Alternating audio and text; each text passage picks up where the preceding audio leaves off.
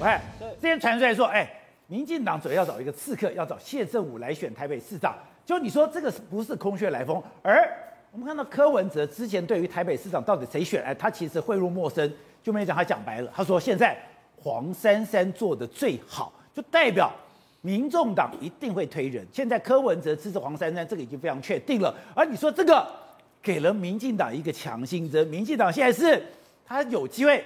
把台北市给吃下来了。宝这个，你觉得很奇怪，为什么公投搞成选举？因为就要选举啦，明年的这个时候就要选县市长啦，对不对？所以。那我提前一年练兵还过分吗？我就是直接给你吹下去，直接公投，兼明年一月九号的台中林静怡、台北林昶佐，然后过年期间就提名了，提名了以后呢，就开始打，打到年底。观众朋友，所以二零一八的惨剧不能再发生了。蔡总统显然不想重新复制二零一八年，虽然二零一六跟二零二零选总统都赢，宝杰哥，因为选总统两岸议题好跟那个两岸因素比较明确，要输。很难，但是县市长的话，大家就有生活不满意啊，空屋什么的，就有可能被席卷。二零一八年就被席卷了。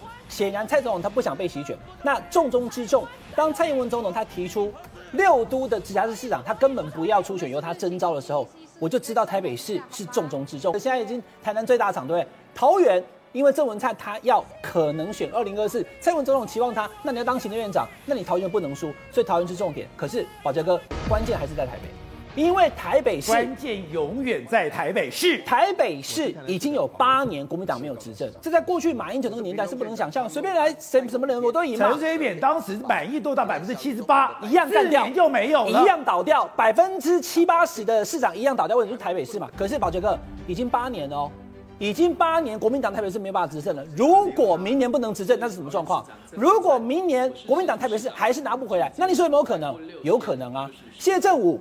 小五哥，其实因为我听到这个消息，一个月前就有去问他，但不能讲，因为他说他没有要选。可是我要跟大家讲，公开讲哦，负责讲，民进党的支持者非常希望他选，而且还没有放弃。为什么？很简单，因为刚刚你讲已经讲答案了，观众朋友，这个东西骗不了人的。民众党成立以后没有选过议员，选过一次立委，区域全挂，但不分区有五席。选议员大有可为啊，一万五千票都可以选到了。现在民进党里面为了同一区要选议员，两个女议员吵起来了，吵起来了。所以呢，一定选选议员，而且一定会让黄珊珊选市长。要母鸡带小鸡，不可能不选啊。第一个，柯文哲在台北市已经执政要八年，他不可能没有一个接班者。第二个，他要选议员，如果没有一个市长参选，他要选什么东西？所以黄珊珊必选。而黄珊珊他比较特别，第一个他亲民党出身，柯文哲的副市长，而且过去民进党还礼让他。让他在内湖南港跟李彦秀选过，高嘉瑜那时候选不能选，所以黄珊珊他基本上呢，他可能吃到中间选票浅蓝跟浅绿。这种时候，如果来了一个比较强的人选，不管是谁啦，那么蒋万安的票被黄珊珊吃掉以后，民进党就有可能在台北市有一个想法，不要让国民党当选。对，简单讲，民进党会不会赢先不管，但是蒋万安就可能会输。Good day，有爱大声唱，拥抱好日子公益演唱会，邀你一起为爱发声。